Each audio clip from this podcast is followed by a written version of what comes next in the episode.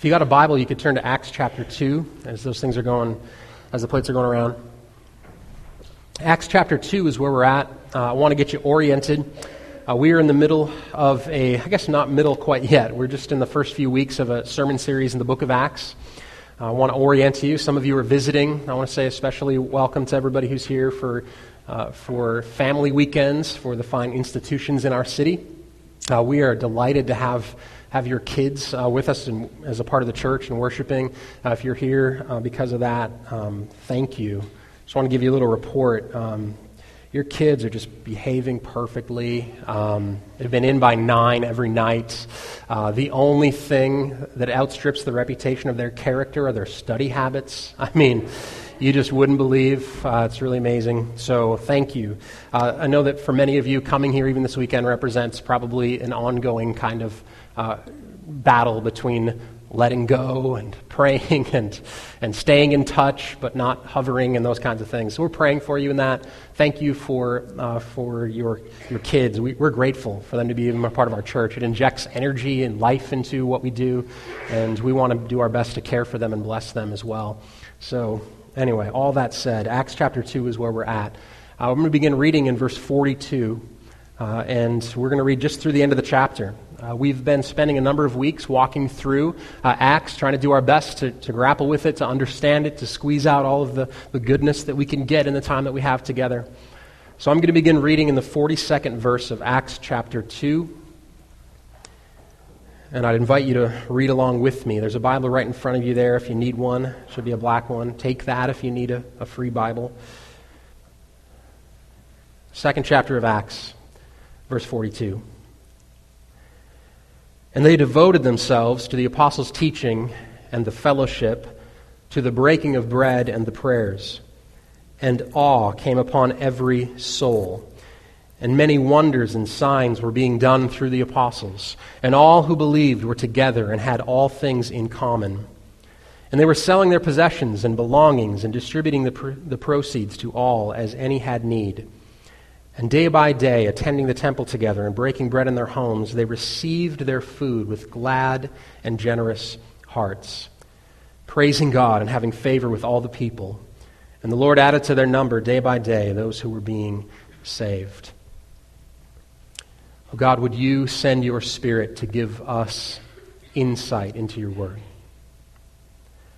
I pray that even as we read these words and receive the gift that it is of your revelation, God, stir in us a gratefulness, a gratefulness that despite the fact that you are inexhaustible, that your ways are incomprehensible to us, though you dwell in unapproachable light, you are other, you are beyond, you alone are holy. Despite that fact, you have drawn near. You are a revealing God. Father, thank you for condescending and speaking in human words that we might grapple and reach and seek and find you. God, would you remind us of the wonder of your word, the wonder that it is that we sit to hear from you. And God, I pray for all of us who are here today that we would come underneath this word, that we would be the kind of people that Jesus spoke of, those who have ears, let them hear. God, let us be the hearing kind here this morning. Give us eyes and stir our hearts so that we could walk in obedience to the things that you've shown us. God, I pray that you would protect us, that you'd care for us, that you'd transform us uh, through your word. We need your help. Pour out your Spirit on us now. We ask in Jesus' name. Amen. Unconquered. That's the word that we've used, unconquered. I know it's sort of cheesy. You walk by the statue in front of Doak Campbell like my family did yesterday. We got to go to the game. It was exciting. And the boys were there, and they kept saying things like, when do the football players get off so those ladies that twirl the fire come out?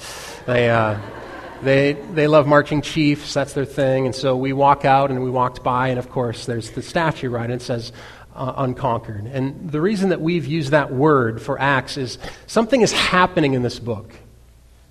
Something is happening in this book. It's as though God is reaching down and putting a stamp of approval. He's putting a definitive mark on the work of Jesus Christ. Acts shows us, and it's showed us time and time again throughout history, this is the beginning of a historical record of the gospel being unconquered. The truth of the gospel, the work of Jesus Christ, was not in vain. That's what Acts is showing us. The gospels outline the life, the death, the resurrection of Jesus. And then Acts. Acts is this beautiful explosion of God saying, Jesus wins. Acts happens because Jesus won victory over sin and death and the grave. That's why it says unconquered. The gospel is unconquered because Jesus bore our sins on the cross, met death, and conquered it. That is what we're seeing in Acts. And I want to frame for you this little picture that we just read. We pictured this, this amazing moment in time, a little snapshot of the church at the end of Acts chapter two. And you read it and you almost think to yourself, oh, come on, right?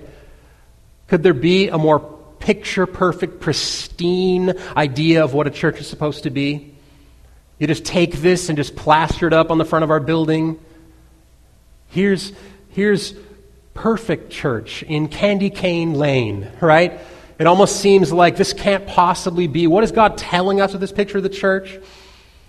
This is like that pristine Instagram moment, right? It's like perfect lighting, perfect lighting with like the Leave It to Beaver filter over the top, right? This is this is a Facebook version of the early church. It has to be, right?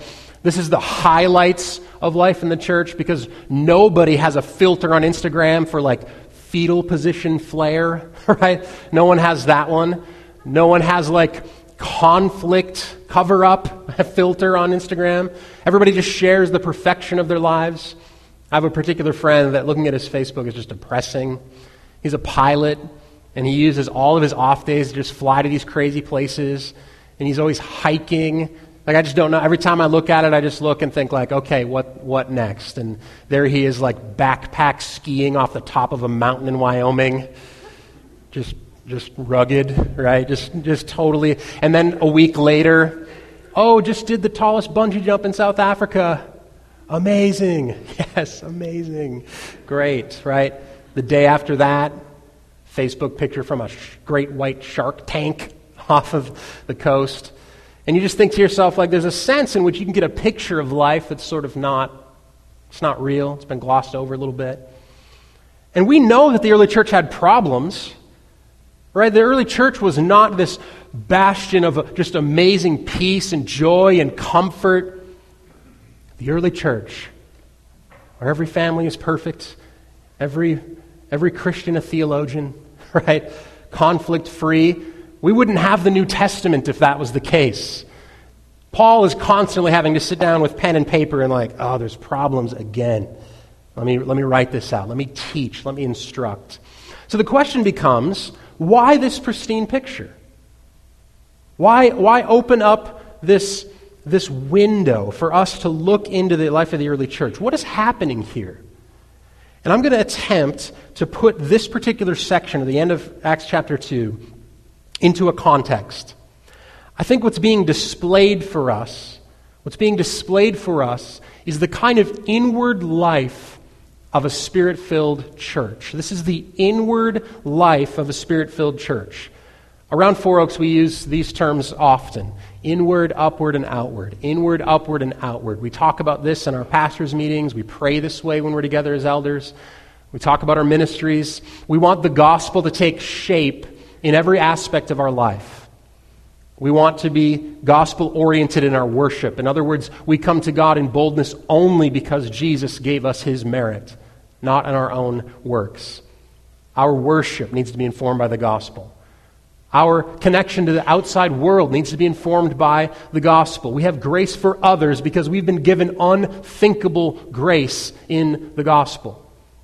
We don't exchange a spoonful of humility toward God in order to pour out gallons of pride on all of the heathen brethren around us. We want the gospel to inform our connection to the outside world, right? And we want the gospel to inform our connections inside, inwardly. We want to be fully orbed in the way that we operate as a church. We don't want to be the guy who skipped leg day, right?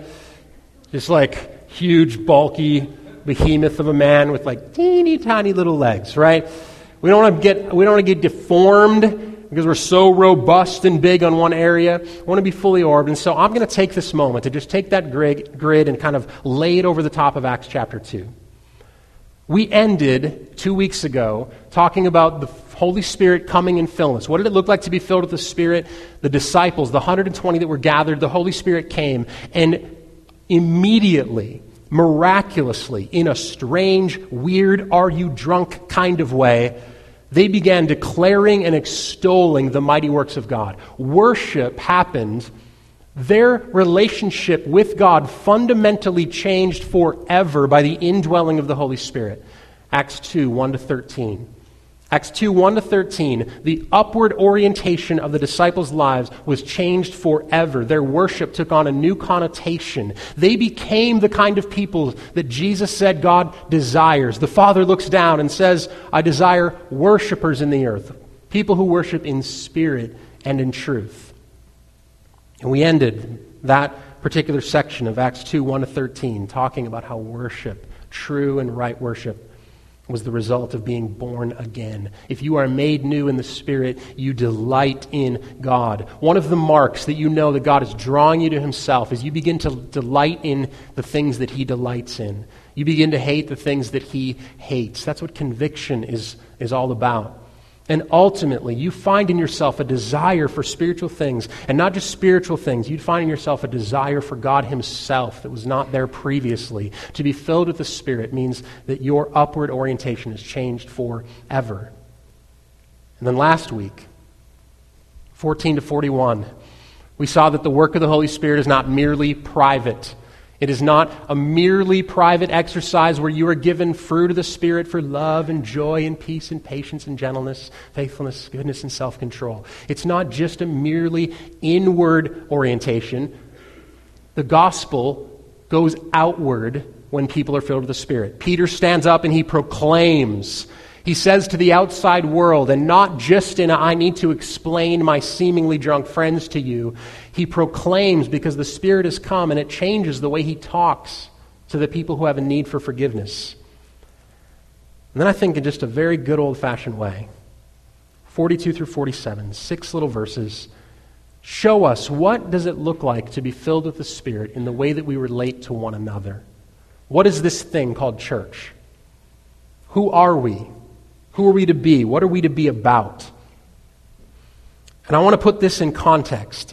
Many of us look at the activity of the first part of Acts chapter two and we think to ourselves, that's miraculous, that's interesting, but that is all kinds of crazy. And I want you to, I want you to keep that back there in the first century. Keep that kind of thing as far away from me as you possibly can. And then you even get to Peter and you think like, well, at least it's not the craziness of the first part, but I'm not sure I could be that bold. I'm not really sure about that. And then you get here to the end, and it could be tempting to think, oh, the Holy Spirit was all about miraculous tongues of fire. And the Holy Spirit is all about Peter preaching and converting people in repentance. And it's tempting for us to miss that for us to be the kind of people that we are designed to be, we need the Holy Spirit to fill us, and this is the result. The inward life of the church results from being filled with the Spirit. It is inevitable. I want you to see that. It is inevitable when the Holy Spirit falls that he connects people together in significant relationships and they become church. That is what is happening at the end of Acts chapter two. So let me just walk through the text. It's one of the gifts of us only having six verses to look at today. We get to just, to just dive in. We're just going to dive right in. And I want you to note right at the beginning that the connection, again, is used, is described with this word devoted, devoted. We, we saw it in verse fourteen back in Acts chapter one. They were devoted to praying. I told you then, and I would repeat it again, that devotion here sounds a lot like the word for prayer. So in Acts chapter one, Luke is getting a little bit of Doctor Seuss all up in here, right? Alliteration. There's words, there's devotional devotion, right? That's kind of the idea, the way that it would read in Greek. And this particular word, the way that they were connected to one another, he uses the same word for the way that they're committed to prayer and the way that they're committed to their relationship with God. They are committed to one another. You do not get placed alive in Jesus Christ with a rock-solid eternal commitment to Him without a corresponding rock-solid eternal commitment and connection to the people of God.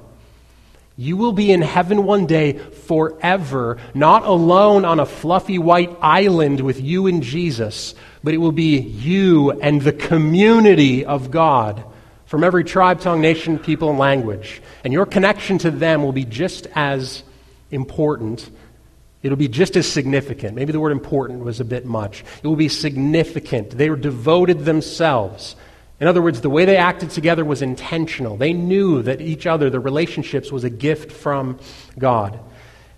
When I looked it up, you know what this word meant, like in a good English translation of devoted? Obstinately persistent. Obstinately persistent. Now that's an amazing word, a phrase. Have you guys ever been devoted to something with obstinate persistence? Anyone? Anyone have that personality? You might be obstinately persisting in something something different every six months. Right? I have one of those personalities. The first few years of our marriage, Sarah was like, I'm trying to figure you out, because I would just get fascinated, and I just want to go as deep as I possibly can with this one particular thing. Some of you can think right now of the thing that you are per, you're persistent in, obstinately so. You're maybe even embarrassed about it. You think like, oh man, if you saw the way that I persisted in keeping track of every one of my exercise routines, if you saw my list of foodie blogs, if you knew, if you knew how many details I know about about soccer leagues in Europe right now. Some of you love baseball and the playoffs are going, and I could give you stats about a sport that would just make you cringe because you have persisted in reading the, the stats. Obstinately persistent. That's the way that these people connected themselves to one another. They did not play at religion. It was not something that was minor. They devoted themselves. The devotion comes, we're going to see in just a moment, the devotion comes because of what they had in common. Fellowship is sort of the, the principle, the sign that goes over everything that is taking place. I'm going to go there first, even though it comes second in the line of what's happening here, because fellowship shows up in verse forty-two, and then also verse forty-four is so significantly about fellowship. And all who believed were together and had all things in common. That word common there is the word that underlies fellowship, koinonia. It is the commonality of these Christians that brought them together. You know, there is nothing more powerful to bring people together in relationship than things that are in common. Your best friends, the people you care to spend time with the most and talk with the most, it's not because you see things completely different and have nothing in common. In fact, when you meet someone, the measure of success of that meeting, how was coffee with so-and-so? How was the first date? Oh, how was your double date with those new friends that just moved in down the street, right? The measure of success, whether you know you're saying this or not, at the end of the day is, what was the level and depth of our commonness? What did we have in common? When you stand next to someone and you say, do you see what I see? That latches you together in fellowship. There were some guys this morning that I almost ran off the road while I was driving. They were bicycling. Some of you are bicycle people, right? Or you've, you've either, you either are a person who rides bicycles, or you have come across a herd of bicycles on the road. Anyone? You've done this before? So I'm driving. There's this big group of guys. It's early in the morning, and they're driving by, and I'm thinking to myself, I'm looking at their faces, partly because I'm thinking, is Jeff Schaefer in this group? Is Pete Butler in here? These are all friends of ours from the church, and I'm just looking at the faces. Tyler, is that you? No? So I'm looking at the faces as they go by, and I'm thinking to myself, what an amazing thing that these men found each other this morning. at who knows what time. And now they are traveling in a dangerous herd down, down the road. What an amazing thing, right? Can you see the ten thousand foot view over the, over the city of Tallahassee? People stirring from their beds. Guys probably racing the sun. Like, I'm up first. No, I made it first, right? That early. They go and stretch out the spandex. Put it on, right? Get the alien hat, helmet, put all that stuff on, right? And these bikers, that's too strong of a name. Did they call themselves bikers? That's like this, right? I mean more like this, right? These bikers, right? These bikers, then you're looking over the city, and then all at once there's these, these guys, garage doors opens, and doors open onto the front, and bicycles come out. And like... like just an organized little army of ants. All, I'm just gathering gathering together and showing up at the same corner. And early in the morning, in all the craziness that is biking, then going off and saying, like, let's hit the road and ride in unison together for an hour. You know why? Because at some point, one guy looked at the other and said, like, hey, do you like bicycles? I do like bicycles. We have that in common, right? There's a commonness about something that they appreciate, enjoy. There's something that latches them together that puts them in the craziest of circumstances. The church found themselves, whether they knew it or liked it or had ever met any of the people around them, that one day they were made alive in the Holy Spirit, and they looked around and they said, are you made new in Jesus Christ? Are you going to be His eternally, forever? And if yes, then you and I, buddy, we're connected in a way that is unlike any other human connection. This is what the gospel does. It gives us a commonness that supersedes every bit of socioeconomic status, rich or poor. It goes way across all demographics. I have sat and prayed with eighty-some-year-old men and cherished every moment because of our commonness in Jesus Christ. Men and women and wraith and race, I can't wraith, that was a uh, tank in Halo. Race and ethnicity, right? Race and ethnicity, the gospel covers every single one of these categories. The gospel gives you, whether you like it or not, you look around this room and you look at a person who has been granted you in a kind of fellowship and togetherness that cannot be separated ever. Have you considered that? All those phases that I talked about, the commonness. For a while, I could get into biking, right? And then my bike could break. My back could go out. How many things have you been devoted to and persisted in the past, and now you look back and you think to yourselves, to yourself, man, we used to talk every single day, and now I just don't do that thing anymore, and now it's gone. Do you know that in Jesus Christ, your sense of togetherness and connection and what you have in common will never be gone? You have inherited brothers and sisters in Christ. Your family is given to you the day that you are filled with the Spirit of God. And that fellowship to the early church was something they cherished, something they devoted themselves to, something that they persisted in because they saw the value of that thing. All that they had. They had all things in common. What else were they devoting themselves to? They were devoting themselves to the apostles' teaching. They were devoting themselves to teaching. There's some sense where we disconnect the work of the Holy Spirit from this verse because it seems so unspiritual. Many of us have been seeking for years and maybe maybe have thought that the Holy Spirit is mainly about feelings and experience and not about the mind. And I would say to you that the early church proves over and over and over and over again to be receiving the Holy Spirit and not loving God with your mind is an offense to the Holy Spirit. To receive the Holy Spirit and only utilize Him as an emotional experience and not see that the Spirit is a Spirit of truth who moves us in devotion to teaching is an offense to the Holy Spirit. The church was devoted. Why do we preach the Bible? because the early church taught and lived under and listened to and wrestled with the very words of Scripture. They were committed, devoted to the apostles' teaching. It wasn't just teaching for teaching's sake. It was teaching in fellowship, and that's important. For a long time, I resisted going to an institutional seminary. I was working at a church, and I thought, I want to do correspondence, online stuff. And eventually, I, I ended up at a seminary, and I was terrified that it was going to be just this ivory tower of completely divorced academic nonsense, right? That's what I really thought it was going to be. I thought I'd have to get, like, I would get government issue glasses when I got there, and just, like, just completely just be disconnected from people's lives. It was not the case. My experience there was that teaching in community was vital and amazing and important. It was a gift to me to get to study the Word of God with people.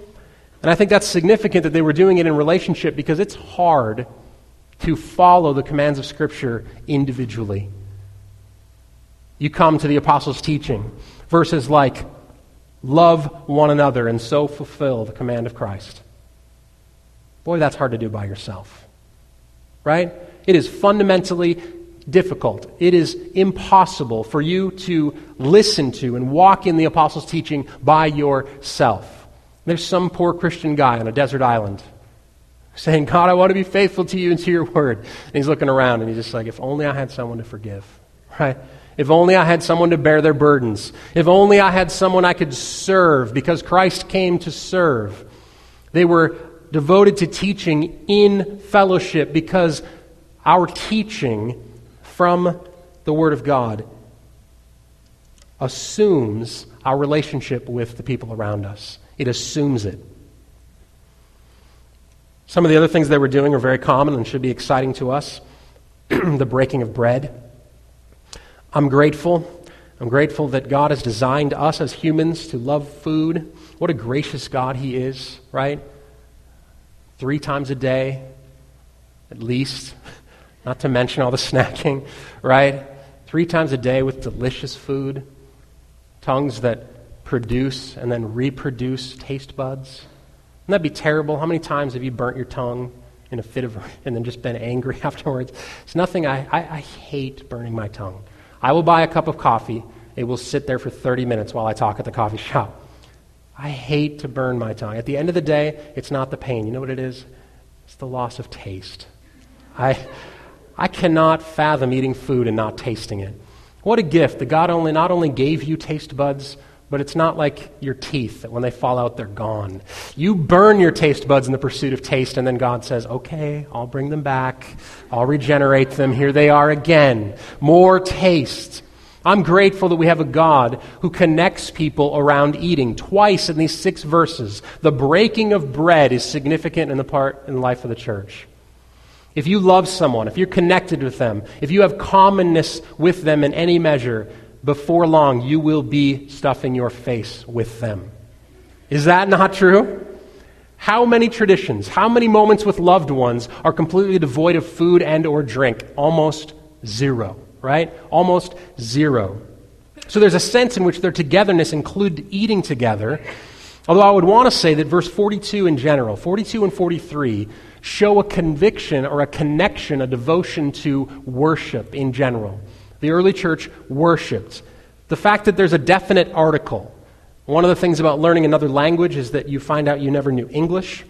And so I found out when I was learning another language, and they said, now, now please take note, sir, of the definite article. And I just thought, like, get me out of here as fast as you possibly can. Here's a definite article. I'm leaving, right? Like, that's definite. The definite article, just so everyone knows, is the word the. So it indicates for us something, like if I said to you, if I said to you, a man is on the street, that's different than saying the man is on the street.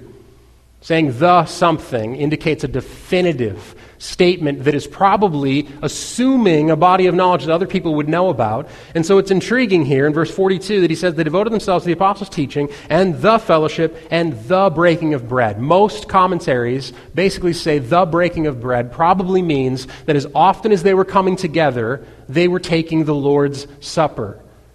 That by this time, already in the early church, the breaking of bread and sharing it together denoted a kind of ongoing commitment to the Lord's Supper. They were taking the Lord's Supper together. We did a Q and A thing on Monday night.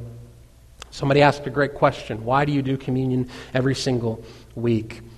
Partly, partly it's evidence like this. There's a ton of historical evidence that the early church persisted in consistently the Lord's Supper. Teaching and fellowship and breaking of bread and prayers. The result of all of this worship and devotion of togetherness was good old-fashioned fear. That's the word behind awe in verse forty-three. Good old-fashioned fear of the Lord. A kind of understanding that God is other, and the fact that you can pray to Him and the fact that you have access to Him is an amazing and astounding thing. There's a sense in which this worship, we're not really sure upon every soul how wide it was. We know at least at this point, there is at least from the text so far that we've read, three thousand one hundred twenty Christians in Jerusalem. That's the number that we can come up with at least at this point. So the awe coming upon every soul, it might just mean those Christians, but I think in some sense it's probably all of those who were watching this amazing burgeoning group. People having conversations in their homes like, do you remember that huddled mass of people who used to follow that revolutionary guy, Jesus? Do you remember that? Have you seen what's happening with them? Have you heard what's going on? And then when they went to peek in and look, it was bolstered by wonders and signs, many wonders and signs taking place in the midst of this group. I think the end of verse forty-three is significant and it's instructive, at least it was to me. Wonders and signs were being done how? Through the apostles.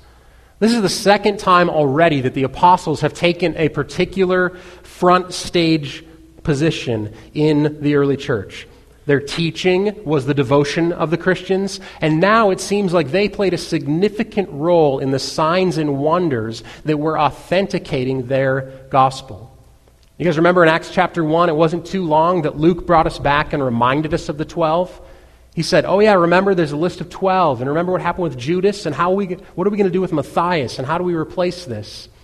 And the reason he's reminding us of the twelve is because we are seeing very early on that these apostles had an interesting, significant, I think very unique role in the founding of the church. The signs and wonders that they're doing, it's not just this particular section that it's mentioned the fact that these wonders and signs were done through the apostles. If you go one page to the right, I want you to note Acts chapter five, verse twelve. Acts chapter five, verse twelve. Many signs and wonders were regularly done among the people. How? By the hands of the apostles. And this is instructive and helpful to us, I think, for a few different reasons. At least this is why it's helpful to me mainly. I wonder sometimes when I look back on the early church, I think to myself, God, what is for us and what is not for us?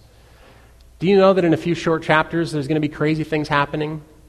Peter's shadow will heal people. His shadow will heal people. This is amazing. I believe that all the fullness of the Holy Spirit is, is for us, that God has not made second-class Christians. I believe that God desires us to, to, to be filled not with wine, but with the Holy Spirit. And yet I look back and I say to myself, how in the world is it that this whole experience was filled with wonders and signs and miraculous healings? And I think that what Luke is doing for us is he's giving us the uniqueness of the apostles at this time in the church. I just mentioned to you, there were at least three thousand one hundred eight other Christians at this time, right? Haven't we concerned that? There was one hundred twenty at Pentecost, it said. three thousand were added there to their number in Acts chapter two.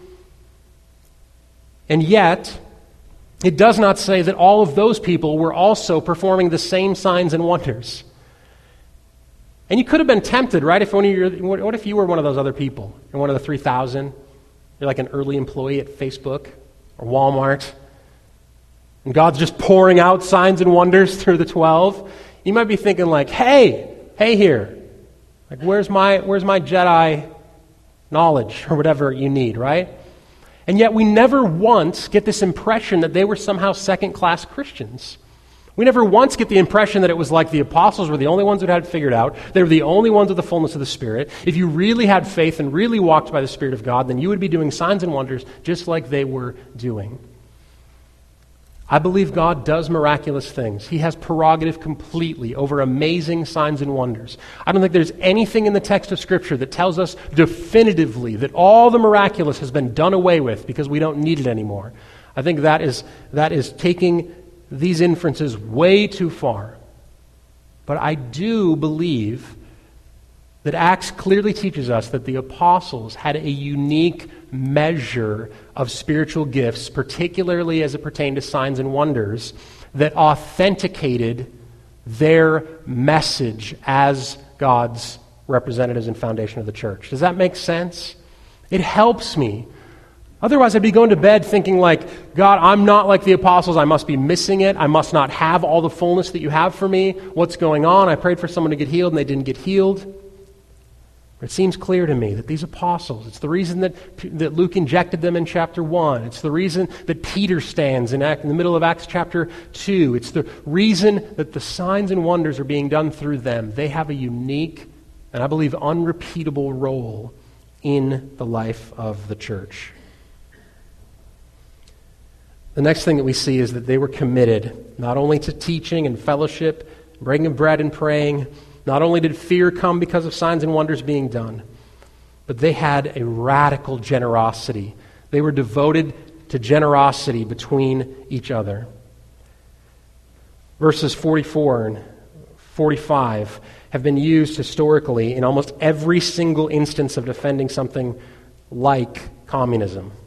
Because there it is in the text, right? In verse forty-five, they were selling their possessions and belongings and distributing the proceeds to all as any had need. It's amazing, really. The Spirit of God came. They looked around and they said, do you have Jesus Christ? Are you alive in him? Have you been moved from darkness to light? Have you found your sins forgiven? Do you have an eternity and a hope that's solidly found in Christ and can never be removed? A place where neither moth nor rust destroy? Is that true? And when they all looked around and realized that was the case, it moved them to radical generosity with one another. It gave them new eyes to see the temporal nature of the life that they were living. All of the shiny toys lost a little bit of luster. That's what we're finding.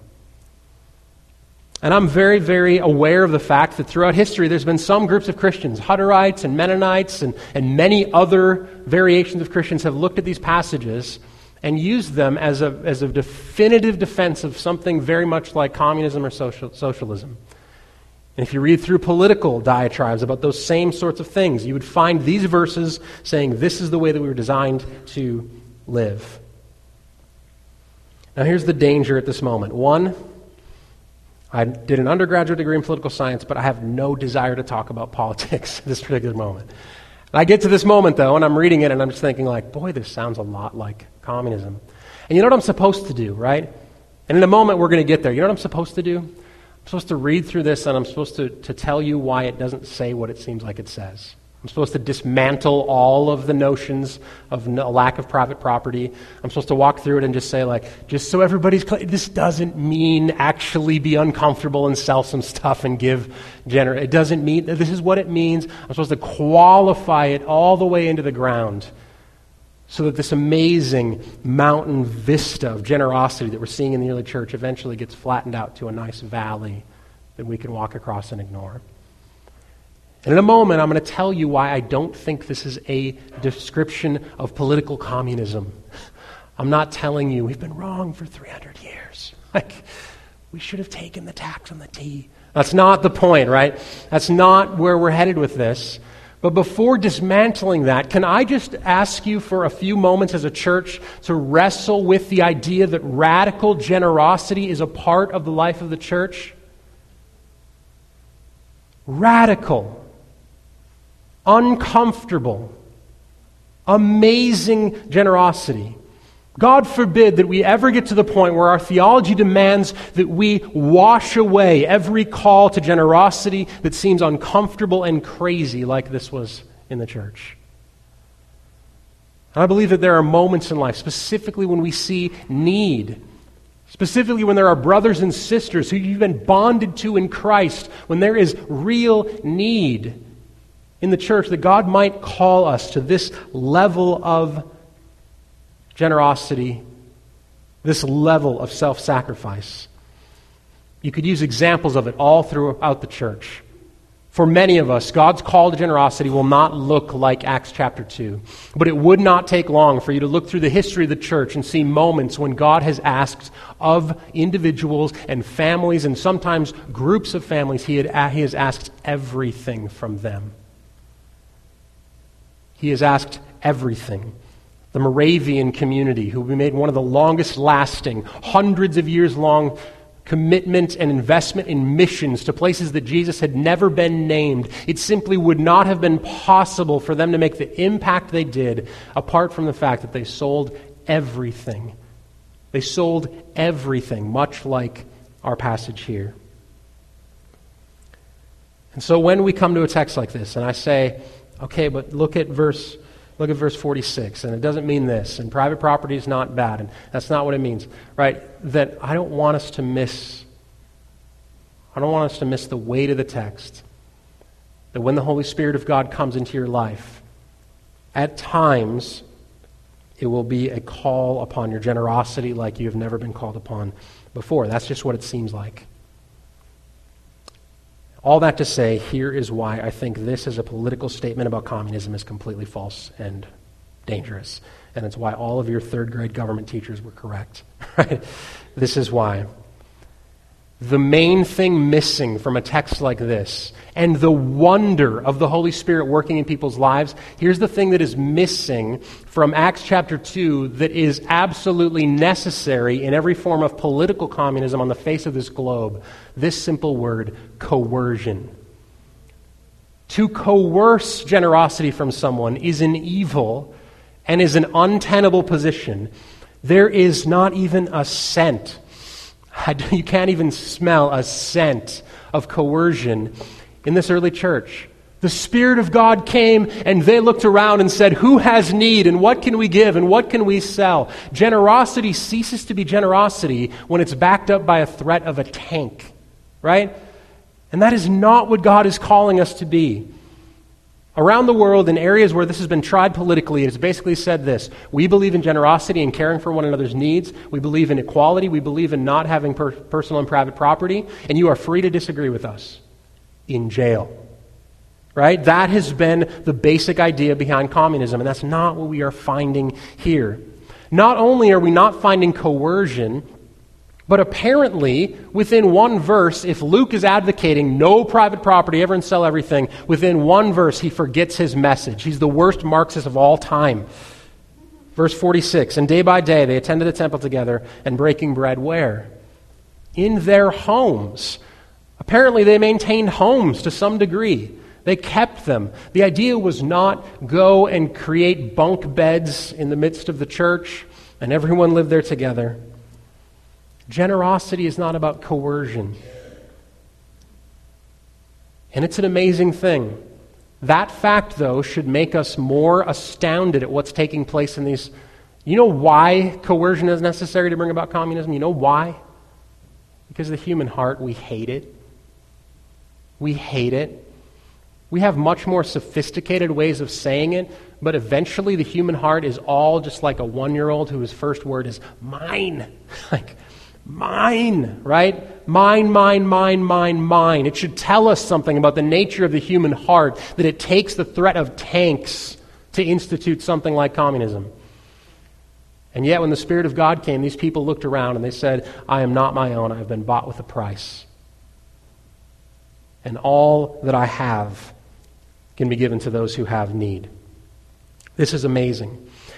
The next amazing thing about it is that that sort of commitment, that sort of generosity did not leave them in a mode of drudgery and sadness. They received their food with glad and generous hearts. Do you know that every single thing that God might ask of you, he asks for your good? Have you ever considered that? Have you ever considered the fact that obedience to God, even in radical generosity, is always the joyful path? You must resist in every single moment the lie that obedience is somehow going to cost you long-term happiness. It is simply false.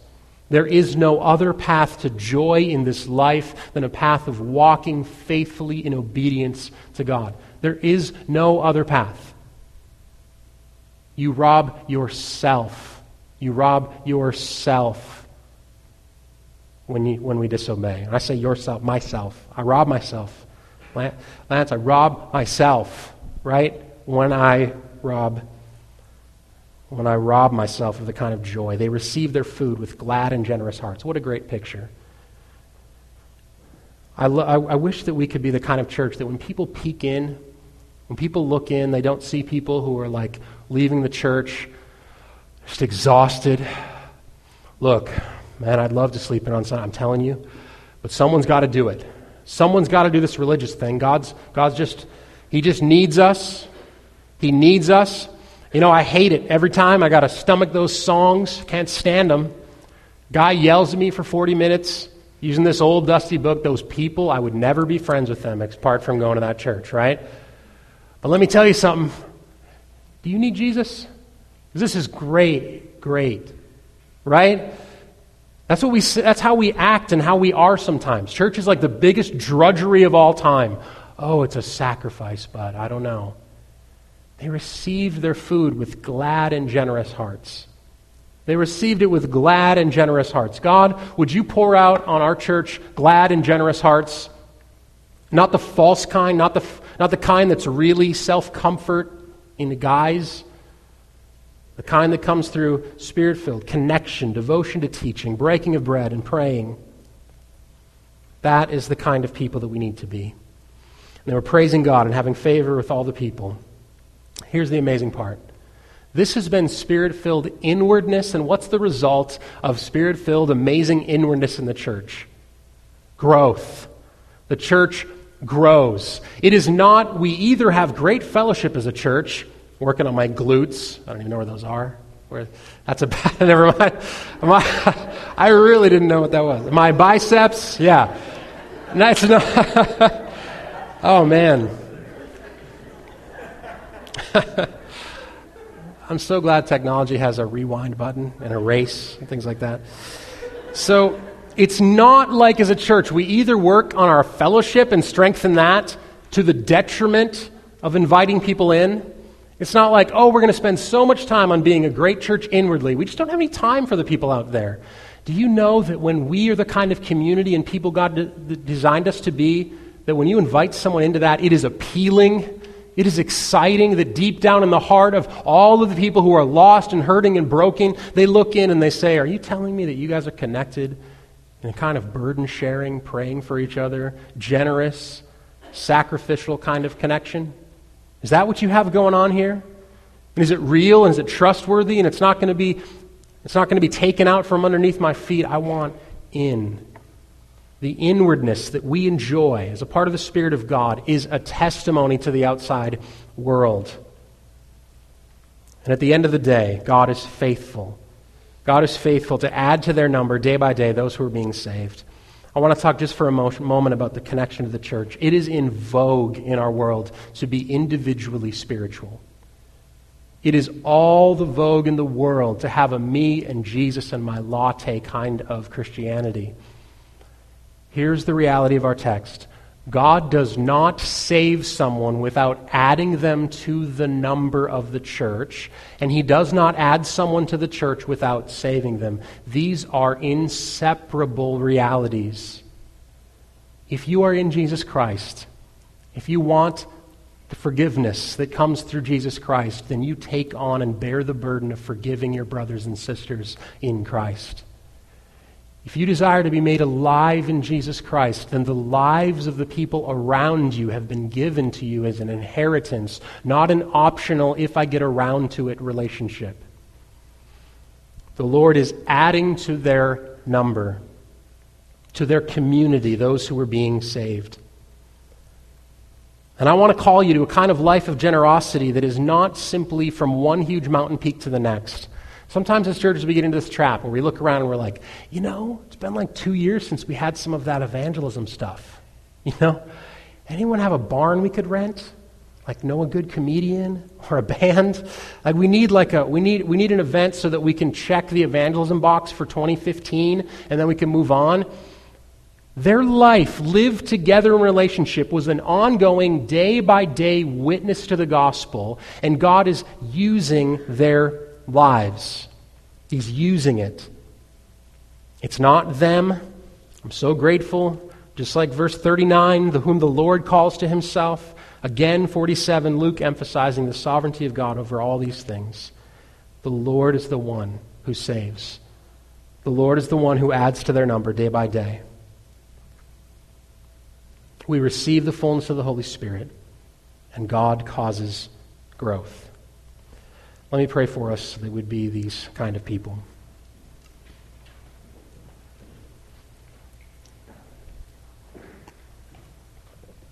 God, we,